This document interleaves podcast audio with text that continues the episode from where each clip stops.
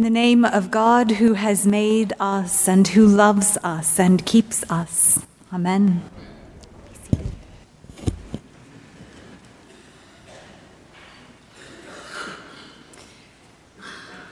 I don't know, maybe the room where the disciples were gathered had gotten stuffy, windows shuttered in grief, doors locked for fear.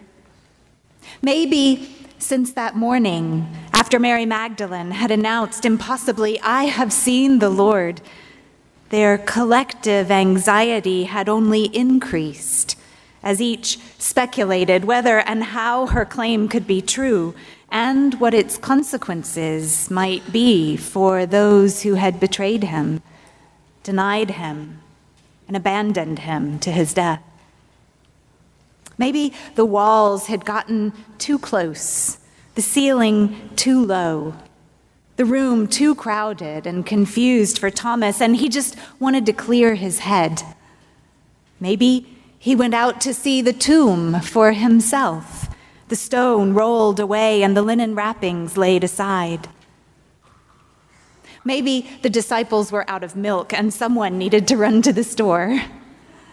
For whatever reason, Thomas was not with the others when it was evening on that first day, when Jesus was suddenly and incredibly there among them, seeing their woundedness, speaking reassurance, breathing resurrection, and then sending them out to do the same for others. We have seen the Lord, they said to Thomas when he returned from whatever it was he had been doing. And I wonder if it was not doubt Thomas felt so much as disappointment. Maybe he had gone out looking for Jesus, only to miss the moment that Jesus came looking for them. A week later, the story goes, they were together again, all of them this time. Note that John says not together still, but together again. We don't know what the disciples did between that first day when they saw Jesus and the eighth, but I don't think they stayed in that room. I don't know. Maybe they went to their family and friends who had been worried about them Maybe they walked alone or with one or two others or even with Jesus, talking about their fears and about forgiveness, making peace with one another and with themselves. Maybe on the streets of Jerusalem or at work or at school or at home or at the store, here and there, wherever they went Maybe they did practice what Jesus had sent them out to do. Maybe they practiced seeing woundedness and speaking reassurance and breathing resurrection. Maybe once or twice they even said to someone who had not been there when the stone was rolled away or in the room with them, maybe they said to someone who did not yet know, I have seen the Lord. All we do know is that one week later they were together again, and Jesus was again among them. And here we are, one week later, together again. Ordinarily, in a sermon, I would invite us to consider where we are in this story, who we are, how we're like one character or another, how we've had experiences like theirs. This story, though, is different. We have all been where they are. Maybe some of us are there now, somewhere in the story. Maybe with the disciples, locked inside our own fears and anxieties, our grief, or shame, our expectations, our failures. Maybe with Thomas, we're missing out on what everyone else seems to have. Maybe, like all of them, not just Thomas, for the Gospels tell us that none of them knew what to make of Mary's announcement. Maybe, like all of them, we are prone to skepticism, to demanding proof, to doubt, and unbelief. But we don't have to imagine ourselves in this story. We are already in it. And I don't just mean that we can relate to it. You and I, all of us, we are actually in this story, in the pages of Holy Scripture. One week later, when the disciples were together and Jesus was among them, we were there. Have you believed because you have seen me? Jesus seems to ask only of Thomas, but it was true of the others as well, to whom on that first day Jesus had shown his hands and his side, and only then, the gospel says, did they see and rejoice that it was the Lord. Have you believed because you have seen me? Blessed are those who have not seen and yet have come to believe. There we are. That's us. We who have come to believe.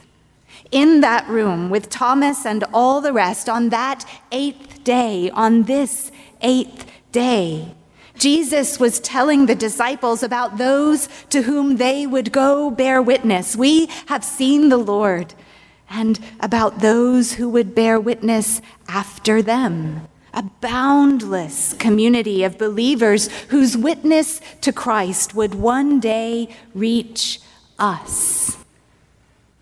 We are in this story and not for the first time. Holy One, as you have sent me into the world, Jesus prayed in another room among his disciples at dinner on the night before he died. As you have sent me into the world, he prayed, so I have sent them, my disciples, into the world. And I ask not only on behalf of these, but also on behalf of those who will believe me through their word. That's us. That they may all be one. Already, 2,000 years before we gathered in this room this morning, we were already in the story in the prayers of our Lord and God, and in the sending forth of his disciples. These things are written, John concludes, so that you, so that we, these things are written so that you may come to believe that Jesus is the Messiah, the Son of God, and that through believing you may have life in his name in John's gospel, to believe is not to be convinced in our minds, but rather to be engaged with our hearts and hands and feet and breath. To believe is to be in relationship with Jesus, to be in relationship with the body of Christ with those who have believed before us and those who will come to believe because of our witness. To believe is to be in relationship with the world, wounds and all. We are in this story, and we are as full of doubt and fear and pain and distraction as any disciples ever were. We resist the ways in which resurrection life would have us see differently. We lock our doors, afraid of letting the wrong people in or afraid of letting ourselves out to be challenged and changed. We are overwhelmed by our own griefs or shame or disappointment, by anxiety or anger or distrust. And we get preoccupied with all that demands our attention at home, at work, at school, in our civic life, or just going out for milk.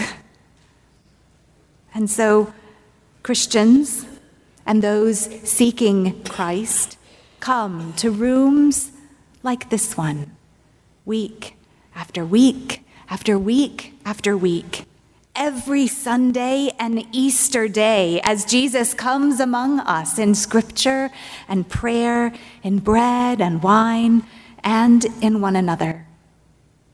And then we are sent out into the world ourselves to put our hands on the marks of the world's suffering, to forgive and to ask forgiveness, to speak reassurance, to breathe resurrection out there, to bear witness, to be the body of Christ.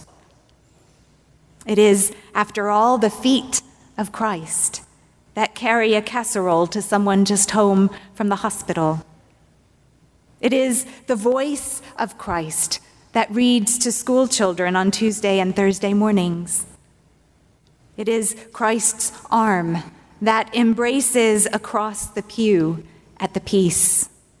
And it is Christ's smile that greets our guests at our Tuesday morning breakfast club.